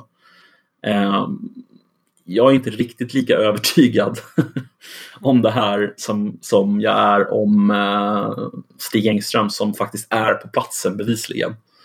Eh, men det finns vissa saker som talar för det här då, till exempel som att han faktiskt är undersökt av polisen redan under 80-talet. Eh, att Alf Enerström är en eh, Palmehatare av rang, alltså den största Palmehataren under, Mm. eller åtminstone den mest publikt sedda Palmehataren under den här perioden. Ehm, så att, ja. Ehm, det, ja det var, ni får ställa frågor tror jag för att jag ska kunna komma någonstans med det, men ja. Var det en sydafrikan eller en svensk som gjorde mordet sa du? En svensk? Nej, nej, nej, nej. Jakob Tedelin, Jakob han var Tedelin. helt svensk. Han var helt svensk. Eh, och eh, hur, hur var sydafrikansk? Ja. Han jobbade för Sydafrika på oss. nej, nej, det är längd, nej, så här. Nej. Herregud alltså, det, det här var jättekomplicerat Ja. för mig. Det här var ett otroligt Ja. krångligt spår. Ja. Ja, låt mig, låt mig redogöra lite kortfattat igen då. Personen Alf Enerström, Som hatar Alf- Palme. som hatar Palme och som är socialdemokrat. Han, har, han är läkare, han har mycket pengar. Han är mer eller mindre tokig. Eh, han har till exempel blivit, polisen har kommit hem till honom senare på 2000-talet och han har skjutit mot polisen med en Magnum revolver. Bara för att liksom nämna det i förbifarten. Så det så här, oh. Ja, jag menar bara han är, han, han, han är, han är lite rubbad. Liksom. Ehm, den personen, Alf Enerström, hade den här personen Jakob Tedelin i sin krets. Alf Enerström är ganska gammal redan vid det här laget. Han är alltså i 60-årsåldern, 55-60 någonting. Jakob Tedelin är en ung man i 20-årsåldern. Är ni med? Mm. Jakob Tedelin eh, söker sig till Alf Enerström för att han är en av de få som pratar om hur illa han tycker om Palme och Jakob Tedelin anser att Palme är en eh, KGB-spion. Mm. Det vet vi också att han har sagt sådana saker. Eh, och jag vet det för att jag har, eh, eller jag vet det, vad jag menar är jag vet vad den här personen heter på riktigt och jag har tittat på hans Facebook-sida också. Eh, och hans Facebook-sida så sent som 2016 ger uttryck för Palmehat. Vänta, ve- vem... Vet du vad han heter på riktigt? Ja, det vet jag. Ja, men alltså, vem, vem av dem? Eh, jag vet vad Jakob Tedelin heter på riktigt. Men så han heter alltså inte ens det på riktigt? Eh, nej, han heter inte Jakob Tedelin. Han, han heter så som jag skickade till er nu. Där. Okej. Varför går han under ett annat namn? Därför att han lever. Det är, det är inte så att han går under ett annat namn, utan det är så att Jan Stocklassa, själva journalisten, har kallat honom för Jakob Tedelin Jaha, okej, okej, okej. Mm, på grund av att han inte vill råka ut för förtal. Mm. Eh, och jag kallar honom för det för att han kallar honom för det och jag tycker inte jag ska säga hans riktiga namn för att det, det, ja, det är gränsfall kan jag känna. Mm. Givet att han fortfarande lever. Eh, men ni kan se där på hans Facebook som jag precis skickade till er vad det är för typ av person. Eh, Hur som helst, den här personen, då, då, Jakob Tedelin, eh, han, eh, han har då kopplingar till Alf Enerström och han har även då kopplingar till eh, den här mannen som idag befinner sig på Cypern och som var någon slags go-between mellan eh, Boss och organ- eh, operationer som skedde i Västeuropa. För Boss räkning. Så när man skulle attackera ANC, alltså African National Congress, som var då Sydafrikas eh, anti-apartheid, eh, liksom, eh, det är de som styr i Sydafrika idag, om ni känner till det. Är ni, är ni insatta hur... ANC, ja precis. ANC, då var ju ANC olagligt. ANC var inte ens ett parti utan det var en organisation som representerade de svarta i Sydafrika. Och de fick massor med massor med massor med massor med massor med pengar utav Sverige. Japp. Och de pengarna eh, som gavs till ANC sågs av många som var väldigt höger, till och med så höger bara som Moderaterna, som väldigt, väldigt problematiskt. Ja, Därför det var ju, var ju, ANC var ju terrorklassade av massa organisationer. Så var det. Eh, Egentligen är det specifikt en liten del av ANC som var Mm. terrorklassade, men ja, absolut. Men det som, det som jag försöker säga är att den teorin då som, som, jag, eh, som eh, Stig Larsson hade börjat jobba på och som han hade hållit på med i nästan 20 år innan han dog. Det var helt enkelt att Sydafrika genom den här personen som bor på Cypern Mm. och Alf Enström och eh, Jakob Tedelin har genomfört mordet men för Sydafrikas räkning och som en del i en större komplott som hade att göra med att Palme, alltså anledningarna då enligt, enligt Stig Larsson ska ha varit att, och nu får man tänka på att Stig Larsson var en grym researcher. Han kan ha fel ändå, men han var en väldigt duktig researcher. Tankarna ska då ha varit att det fanns ett, ett liksom en, eh, en, en eh, eh, vad är det man säger? När, när- när, flera olika organisationers intresse sammanfaller. Hur man skulle kunna kalla det för. Intresset i det här fallet är att under den här perioden så ska jag göra det ännu mer komplicerat. Men det är Stig Larsson, det är inte jag. Skyll Ehm, inte ifrån dig nu. Det är du som... Jo, det är Stig Larssons fel där. Kom, känner ni till Iran Contra? Yes. Känner du till det, Kepan? Mm, nej. Iran-Contra var en vapenaffär som pågick mellan USA och Iran under 80-talet, 85. Den affären gick ut på att USA, de gav vapen till Iran. Iran gav dem pengar och de pengarna skickades till Contras i Nicaragua. Iran var i krig med Irak. Och gissa vem som var FNs utsedda medlare mellan Iran och Irak? Jag tänker inte gissa, jag vill bara veta. Olof Palme. Klart. Såklart. Och då, är, då menar då Stig Larsson att det som Olof Palme var på väg att göra, det var att han var på väg att avslöja den här vapenaffären, för det var många vapenaffärer som pågick. Det, det där är bara en av många som pågick med Iran för att Iran behövde vapen för att försvara sig mot Irak. Eh, och han som medlare var på väg att avslöja den affären, så det är då en del i att... För Israel var med och gjorde en del av de här vapenaffärerna och Israel hade ett samarbete med Sydafrika under den här perioden. Och att man då ska ha funnit ett eh, mutual interest liksom, av att eh, ta livet av eh, Olof Palme. Och att då Boss ska ha varit involverade och Mossad inte involverade direkt utan haft ett intresse i att det här ska ske då.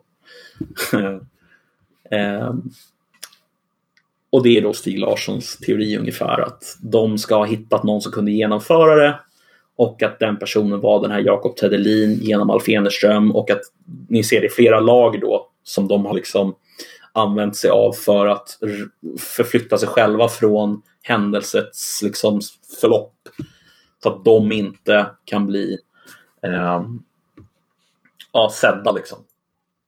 Hänger ni med? Mm. Um, det är Stig Larssons teori om vad som hände presenterad av den här Jan Stocklassa. Som jag sa, jag är inte alls lika övertygad om det här som jag är om... Jag tycker Stig Engström är mycket, mycket, mycket, mycket, mycket mer sannolik än den här. Men, Men det här, är var väl en den- av de två som du tycker ändå är... det här är väl egentligen den enda andra teorin utöver Stig Engström som faktiskt är, har lite kött på benen. Alltså så här, den, här den här personen, Jakob Tedelin, eh, har uttryckligen blivit eh, intervjuad av polisen eh, eller förhörd. Eh, han har att göra med massa personer som hatade Palme, uttryckligen hatade Palme. Eh, och eh, kopplingarna till, från Alf Enerström och från den här personen till den här personen på Cypern är väldigt, väldigt tydliga. Eh, det finns ännu fler grejer, men jag kan inte gå igenom allting. Ni får läsa den här boken som jag och Stocklas har köpt i så fall. Men den är, det, vi kan väl konstatera i alla fall att Stig Engström tycker jag personligen är mycket mer sannolikt. Men om det skulle vara något annat än det så skulle jag gissa på det här. Ehm, Men hur känner du för uh, Viktor Gunnarsson-spåret där? Som var jäkligt hett i början. Det var ju också en Palme-hatare. Jajamensan, De bör- 33-åringen. Ja, precis. Som Ja. rörde sig kring den här platsen under mordkvällen. Alltså, ja, ja, jag vet inte. Alltså, jag, han är ju väldigt, väldigt suspekt på väldigt många sätt. Alltså, han är en väldigt, väldigt udda person. Mm. Ehm, och alltså så här. Stig Larsson, alltså nu kommer jag, jag, jag kommer knyta ihop den här säcken med, med Viktor Gunnarsson. Det är så här att Stig Larsson, hans liksom primära syfte och liksom det han höll på med, det var att utreda högerextrema organisationer. Det, det, det känner ni till, eller hur? Genom Expo. Mm. Och hans research här i Sverige fångade ju upp väldigt många personer, däribland som rörde sig i de här högerextrema kretsarna. Däribland då den här personen på Cypern, Viktor Gunnarsson, ehm, en hel Men del perso- personen militärer. på Cypern har vi alltså ingen aning om vem det är. Jo, Det det har vi. Ja, det har vi. Han är, han är till och med intervjuad av Jan Stocklasa. Okej. Ehm, Men det hade varit förtal att berätta namnet på. Nej, inte på honom egentligen. Mm. Men jag kan inte riktigt hans namn nu, bara sådär rakt. Jag Nej, tror det han hette. Bertil Westin. Jo, Bertil Westin heter han. Okej. Bertil Westin. Ehm, men det som är grejen då är att Bertil Westin, Jakob Tedelin, Alf Enerström, eh, många av de här andra personerna som rör sig i vissa delar av näringslivet vid den här tiden, de rör sig i samma kretsar i de här Mm. högerextrema organisationerna som jag kommer inte ihåg vad den hette men det var någon organisation där alla de här går att liksom hitta i samma organisation. Ehm, Mm. så jag vet inte, om, om, om han hade någonting att göra med det så kan det vara i relation till, alltså förstår ni, det behöver inte nödvändigtvis vara utesluta varandra utan han behöver inte ha hållit Mm. i någon pistol. Han, behöver, han kan bara ha varit en person som i så fall övervakade någonting eller liksom, ja, ni fattar. Men hur, det här krossar ju lite med det vanliga Sydafrikaspåret när den här eh, Craig Williamson heter han va? Som de brukar anse. Han är en del av det här också. Han är del av det där också. Det var- Mm. Craig Williamson Craig Williamson är ju, han, han intervjuar nämligen Craig Williamson, Jan Stocklasa. Han åker till Sydafrika bara för att intervjua Craig Williamson. Craig Williamson, han var, han var en sån här agentoperatör eh, på eh, Boss. Mm. Och eh, i person så vägrar han säga någonting till Jan Stocklasa. Men han skickar sen över mail en artikel till Jan Stocklasa. Som heter typ eh, The story that could not be told. Ehm, som handlar om ett helt annat fall. Ehm, som helt enkelt vid tidpunkten för när det här fallet skedde, det här andra fallet som inte har någonting med Olof Palme att göra, så, så var det omöjligt för de personerna som var relaterade till det fallet att prata om det. Eh, och Jan Stocklassa, han tolkar det då som att det, det, det Craig Williamson säger till honom, det är att eh, det är ganska tydligt vad han säger, eller hur? Han försöker säga till honom att, ja, eller så här tolkar Jan Stocklasa i alla fall då, att eh, jag kan inte prata om det här öppet. Men Mm. det är en story, definitivt. Det är bara det att det här är fortfarande för känsligt. Jag kan inte prata om det. Ehm, ja, jag vet inte vad, vad mer jag ska liksom riktigt... Det finns ju en annan person, till exempel en annan sydafrikan som var mördare för, alltså en sån här agentoperatör också, som heter Eugene de Kock. Har ni hört talas om honom? Nej. Nej. I, sam... I, samband med... I samband med själva undersökningen som pågick efter att apartheid föll så hade de den här Truth and Reconciliation Committees. Känner ni till det? Yes. Liksom, man försökte utreda liksom, vem hade gjort vad och mm, alla, alla mord och alla hemskheter som hade pågått. Den här Eugene de Kock hade alltså jobbat för Boss. Och han påstod att det var Boss som hade tagit livet av Olof Palme. Jaha. Och det var därför som den svenska polisen reste till Sydafrika för att intervjua honom. Men då var de ju så inne på eh, Christer Pettersson-spåret så att de, de, de åkte mer eller mindre bara dit plikttroget. De, de undersökte egentligen inte något djupare liksom, utan de, de åkte dit och eh, åkte hem igen ungefär tomhänta. Ehm, men ja. Ehm. så, så, kom, så jävla avan, eller komplicerat är det spåret så att det blir liksom... Ja, det... Men så, så de två teorier som du ändå känner är mest rimliga. Det är en som, Mm. som är en snubbe som säger att men vadå, man kanske går runt på stan med en pistol och blir lite sur. Det är väl inte så konstigt. Det var bara en slump. Och den andra är det du just gick igenom. Som är Ja. typ det mest genomtänkta, komplicerade Ja, istället. Så exakt. det, du exakt. är liksom ute på båda flankerna här. Ja, alltså och så vad här, är det som gör, anledningen- de som är så olika ändå tänker jag, Mm. vad är det som, det som gör, gör- att de är trovärdiga då? I sina extremer liksom. Alltså det som egentligen är grejen är att skulle jag gissa på någon av de här så skulle jag gissa på ni- 99 gånger av 100 skulle jag gissa på Stig Engström. Personligen. Mm. Men det som gör att jag ändå måste ta den här på allvar, alltså den här med, med eh, Jakob Teidelin och hela den här grejen, det är att detaljerna är inte så viktiga. De är ganska fuzzy. Alltså det är inte så viktigt med detaljerna för att alltså, det är ett större skeende som han menar har skett. Som det, det kommer aldrig gå att hitta de specifika detaljerna. Du kan bara dra i vissa trådar och se så här, okej, okay, det här kan ha pågått, det här kan ha pågått, det här kan ha pågått. Men det som är intressant är att i den här mejlkonversationen mellan Jakob Tedelin och den här personen på Cypern så, så pratar de om någonting som finns på ett bankfack. Och att det måste flyttas. Men eh, är det, alltså, de här mejlkonversationerna då, är det bevisat att det är riktiga mejlkonversationer? Är det print screens? Liksom vad? Ja, exakt. Det är, det är det som är problemet. Eh, nu går vi på Jan Stocklassas ord här. Mm. Är du med? Mm. Så att så att så länge Jan Stocklassa har alltså lämnat över all den här informationen till polisen. Så att om det är så att han ljuger så kommer han göras till ett extremt åtlöje. Alltså, han kommer bli, jag vet inte om han blir åtalad till och med kanske. Alltså, komma med falsk information eller jag vet inte vad det kallas för. Men han har alltså gått till polisen med all den här informationen och han menar på att det här kommer lösa mordet. Mm. Han är helt övertygad. Um, och i och med att de hackade den här mejlen då så kom de över information om att någonting ska finnas på ett bankfack.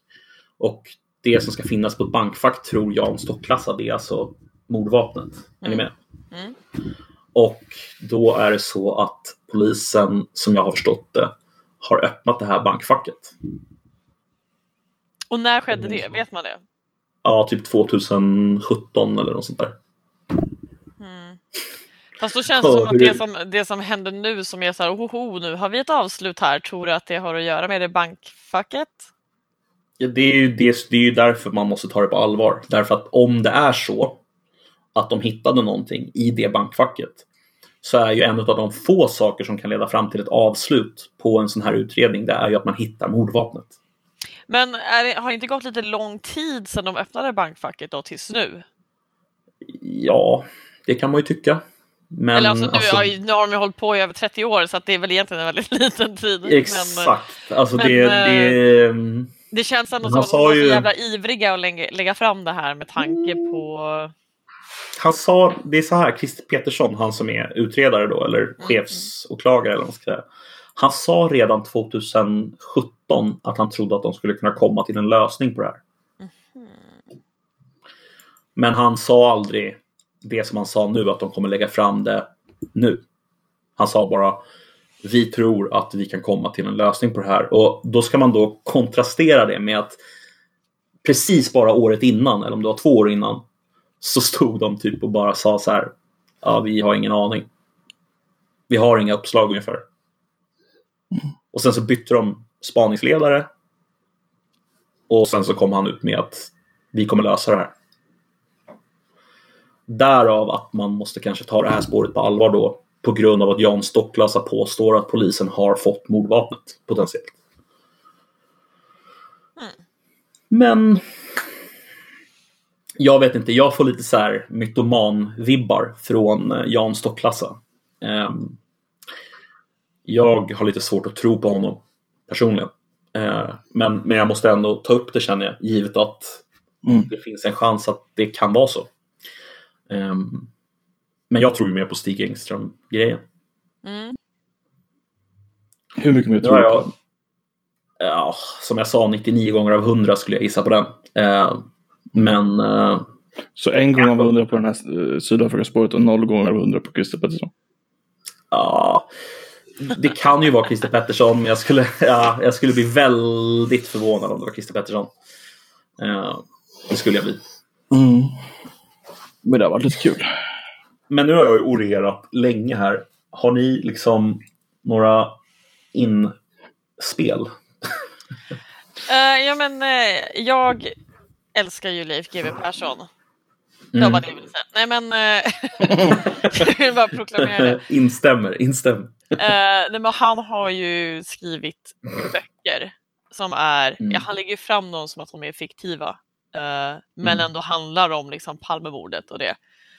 Eh, där, spoiler alert allihopa nu, där det egentligen inne, i hela slutet innebär att Eh, det har varit någon sorts politisk komplott hela skiten. Det är ett insiderjobb. Personen som eh, mördade Olof Palme är död och blev själv mördad. Eh, Mm. Vad fan var det? Typ på Kanarieöarna någonting. Och jag... Cypern. Ja, Cypern. Ja, jag är så här, det skulle kunna ha hänt. Jag tror att den här boken är mer verklighet än fiktion. Ja. Eh, för jag tror alltid att GV vet mycket mer än vad han säger. Men han är noga med att Ja. inte säga någonting för att han vet att har man inga bevis kan man lika gärna vara tyst. Eh, och nu har ju han själv också sagt att ja, men det här de säger att de kommer få ett avslut. Han är ju övertygad om att men det är för att gärningsmannen är död och inget annat. Mm. Han, är ju, han tror ju Mm. absolut inte att de har hittat någonting spektakulärt nytt. Nej. Utan det kommer avslutas för att vi har kommit fram till att det var den här personen och den personen är död. Mm. Eh, Kan man göra någonting om personen är död? Alltså kan man ha en skenrättegång eller sånt där bara för att säkerställa bevisen på något sätt? Nej, man kan, man kan liksom inte åtala en person som inte finns. Alltså, det är också därför du aldrig kan liksom ha en rättegång mot en person som är på flykt, för du måste ju ha personen på plats för att kunna eh, låta personen ha si, sitt att säga i en rättegång, annars är det liksom inte rättvist. Eh, Mm. Eh, Då är det ju samma sak som att det här är också en intressant regel i det svenska rättssystemet, eller tror det är så på de flesta platser. Har du blivit ehm, friad från ett brott och sen så hittar man ny bevisning, alltså det är en avslutad rättegång, man har inte överklagat ingenting, det är fastslagen dom, så hej du är friad. Hittar man ny bevisning eller får reda på nya saker som ändå pekar på att fan det var nog den här personen då, då kan man inte åtala personen igen Nej. lagt kort ligger liksom. Bara, nej, vi kom fram till att han var... Då får man i sådana fall hitta något nytt. Då kanske man kan alla fall åtala personen för brott mot griftefriden eller liknande. Men du kan aldrig åtala eller försöka fälla en person som blir friad i samma brott. Det går inte. Men, men för att fråga en sak, Kepa. När du säger att du tror att Leif GW vet mer än, än han, han säger. Jag, Ja. jag har ju samma känsla när jag läser hans böcker. Och det kan ju vara bara att han är en fantastisk författare. Men det kan också ha att göra någonting med att, att det kanske ligger någonting i det. Mm. Eh, det, det som jag kommer att tänka på eh, och som jag har tänkt på hela tiden när jag har läst hans böcker. Eh, det är ju kopplingen till eh, för, för den personen som, alltså så här. Jag ska inte säga att jag vet, men den personen som jag tror att Leif GW tänker på när han gör kopplingen till Cypern, det är ju Bertil Westin. Mm. Eller Bertil Vedin heter han. Bertil Vedin tror jag han heter. Eh, det är ju den personen som han refererar till. Men det finns en annan grej här och det är Har ni sett filmen Det sista kontraktet? Nej. Nej, jag kan inte säga att jag gjort det. Nej, Det sista kontraktet är ju en filmatiserad version av Palmemordet. Jaha. Men ingen vet, vem som har skrivit, Film. ingen vet vem som har skrivit den. Vadå ingen vet vad som har skrivit den? Den som har skrivit den har inte velat vara öppen med att de har skrivit den. Kan det vara Kjell Sundvall själv? Jag vet inte. Men jag kan säga så här att i den så befinner de sig på eh, Cypern. Eh, Sista kontraktet. Obskyr liten film. Alltså, jag, jag får ju lite så här, alltså jag kan ju få lite så här. eh, ja, Men för att gå in på Wikipedia så står det ju written by. ja, det man står du det tänker på manuset Kjell Sundvall, Mats och så vidare. Nej, det var på engelska stod det faktiskt written by. Mm. Mats Arén. Och Den är ju baserad på en bok då. Det är den boken de inte vet vem som har skrivit boken. Ja, exakt. Jag vet inte vem som har skrivit boken. Och det är John W. Grow. The Ultimate Contract. Mm. I don't know. Tycker bara det är så här en intressant aspekt. Bara, vem är det? Kan det vara jag? Jo. Ja, Oh. läser, man, läser, man, läser man Wikipedia så är det ju ja, vissa spekulationer om författaren har kretsat kring namnen Jan Guillou och möjligen Leif GW Persson. Men alltså, ja, jag vet inte, jag tycker bara det är roligt att nämna i förbifarten. Mm, intressant. Eh, vi verkar ju inte ha löst det här i alla fall. Nej, jag tror inte det. Fan, jag som hade hoppats att det var dit skulle leda. Du trodde, du trodde vi hade lösningen här. Men vad tror du om det här? Nu har inte jag läst på ordentligt om det här, men det här nya om att åh, det var Lisbeth som var måltavlan. Vad, ehm, Ja, med Lars Borgnäs. Ja, Ehm, det känns ju... Jag ja, jag inte. tolkade inte riktigt, jag tolkade inte riktigt det så som, som folk, folk har tolkat det. Som att han säger att det var Lisbeth som var måltavlan. Men jag vet inte, alltså jag, jag förstod det lite som att han sa att personen sköt på Lisbeth först bara. Ja, inte ja. nödvändigtvis att hon skulle vara, men jag vet inte. Det kanske i boken som han har skrivit kanske står sen att det fanns en anledning till varför Lisbeth var måltavlan. Jag jag vet inte. Äh, Det är bara reklam för Ehm. hans bok, det är inga nyheter. Nej, jag kände lite så också. Det var jag, jag, jag. Släpp det där. jag vet, det kanske är så att det, han tror att det var Stig Engström och att det var Lisbeth som förolämpade Stig Engström. ja. Nej, jag, jag vet inte. Ehm, mm. Ja, om vi ska gå igenom alla, alla spår så får vi väl sitta här i några timmar till. ja, vad var det? Ja, Hur- det liksom kommer aldrig så gå. Sju år att läsa igenom allt. Så... Ja, Ja, det ska ju ta sju år att läsa igenom och då läser du 24 timmar om dygnet alltså. Ja, men har man Red. Bull och Ritalin så är det väl bara att köra på. Eller hur? Ja. Nej, men det finns många andra grejer. Polisspåret, det finns... ehm, Jag tycker att polisspåret är intressant alltså. Men det baserar jag nästan enbart på det där samtalet i början. just det. mm. För jag tycker det är så märkligt. Men, men, men känner inte du någonstans att man, man gör sig själv en otjänst om man liksom låser in sig på att ja men okej, om det nu ska vara polisspåret, ja men då måste det vara på det här sättet. Kan det inte bara vara så att det finns, det finns ju uppenbarligen någonting som har skett där. Någon, någon har ju dött och det är Olof Palme. Och alla de konstiga saker som har skett runt omkring kan ju inte vara en del av en konspiration. Men Kan det, inte vara det? det- Kan det inte vara allt sammantaget? Det är liksom, det är som att, det är som att sju evil geniuses har haft ett möte i the evil genius lair och bara alla vi vill få bort han, nu sätter vi in sju olika händelser på en gång så det är riktigt rörigt att reda ut vem det var så kan de inte skylla på någon av oss. Nu kör vi, du följer Gamla stan, du stirrar i en biograf, du springer upp för en trappa, du håller en dörr öppen, du raderar larmsamtal. det, det känns, om man, om man ändå ska lyssna på allt som har hänt alla, och att det, eftersom att det är så mycket som hela tiden kan det inte bara vara en slump. Det kan fan mig lika gärna bara vara en enda fet sammankomst av onda ledare som vill få bort Olof Palme. Ja, ja, alltså jag, alltså jag, jag vad, vad, vad jag var på väg att säga var egentligen bara, alltså även om det inte kan vara så att alla de här sakerna har varit en del av någonting så kan det ändå vara så att vissa saker som upplevs som väldigt konstiga kan vara en del utav vad som faktiskt pågick och att det kan ha varit en polis inblandad någonstans, det kan ha varit en, en Säpo-gubbe inblandad någonstans, förstår du vad jag är ute efter? Alltså det Ja, behöver ja. inte nödvändigtvis vara så liksom att Ja men typ, oj nu blev han mördad. Det var polisen. hit- ja. Det blir så jävla knäppt. Om det var polisen som gjorde det, bara, nej, det var det inte. Nej det var Alltså- alla, det var alla som gjorde det. Lisbeth var också med på det, därför hon pekade ut fel person med flit för att leda av spåret. Jajamän. Visste ni för övrigt att Lisbeth Palme pekade två personer som mördare under mordnatten? Det var det första hon sa, att det var två personer, inte att det var en. Ska vi börja om nu?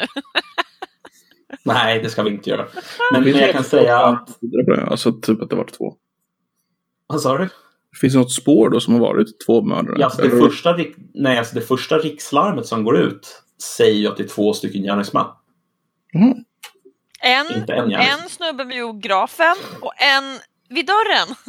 Där! Till exempel. Löst det! Nej men alltså det är jättesvårt att liksom så här, alltså säga någonting om det men, men, det, men det, det första hon säger är att det är två gärningsmän. Och sen när Hans Holmér kommer tillbaka till Stockholm från eh, Vasaloppet så ändrar, ändras det till att det var en person. Jag kom han glidande in på skidor. Eh, ja, det gjorde han. Han, han åkte hela vägen. Han, En, bara, en skida. han, han fick samtal under. Vasaloppet så här. Bara, va? Okej, jag kommer direkt. Vänd om! Så åker Eh, han hela då måste vägen. komma hit, det har hänt en grej. Oh shit, ja men det är lugnt, jag kör. Nej men alltså ja, nej, det är... Mm. Jag vet inte, jag har inte så mycket mer att säga om, om eh, något av spåren förutom att eh, jag tror att det är Stig Engström om jag ska gissa på någonting. Vad Jag ni tror att gissa det är på? alla. Jag, jag bestämde mig just för det. När jag sa det själv högt så kände jag att det, det håller. Du, du, du, du känner att det mest sannolika Det är är, att det är alla? det är mega konspirationen. Alla hade en liten del var. Även om det är så här, det är inte som att alla bara ett, två, tre, nu synkar vi klockan och så kör vi. Utan snarare typ att nu blev han mördad och så står det typ sju stycken olika eh, liksom falanger och bara fan vi hade också tänkt mörda honom. Det är därför det finns så mycket olika bevis för alla Mm. har planerat det här men det var en som han först. Mm. Kan det vara därför det är så jävla rörigt? Ja, alltså Palme var ju Ja. väldigt hatad alltså. Det, det måste, annars hade det inte funnits så många spår. Nej, nej, han var väldigt, väldigt hatad alltså. Det... De som tyckte om honom dock, de tyckte om han ordentligt. Otroligt mycket. Mm. Så är det.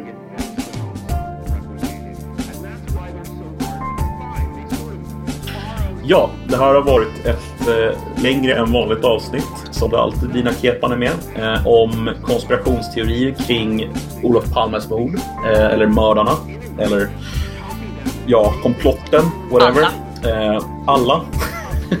Stig Engström, eh, Lisbeth Palme eh, och eh, ja, jag vill väl tacka för mig, Nedden. Eh, intressant att ni har lyssnat och kul att ni har lyssnat om ni har orkat hela vägen. Över till er, mina kära vänner. Ja, tack för att jag fick komma och eh, det är för en gång skulle inte vara den knäppaste personen i rummet. Nej, Eh, den, den gav jag till den den här veckan. tack, tack, tack. Vi bollar det- tillbaka den nästa gång ni vill höra om något sjukt. Ja, tack för oss. Det får ha det så gött. Tack. Eller som, eh, vad, var- vad var det han sa? Kristoffer Pettersson. Morsning, korsning. Förlossning. Barnförlossning. Barnförlossning. Barnförlossning.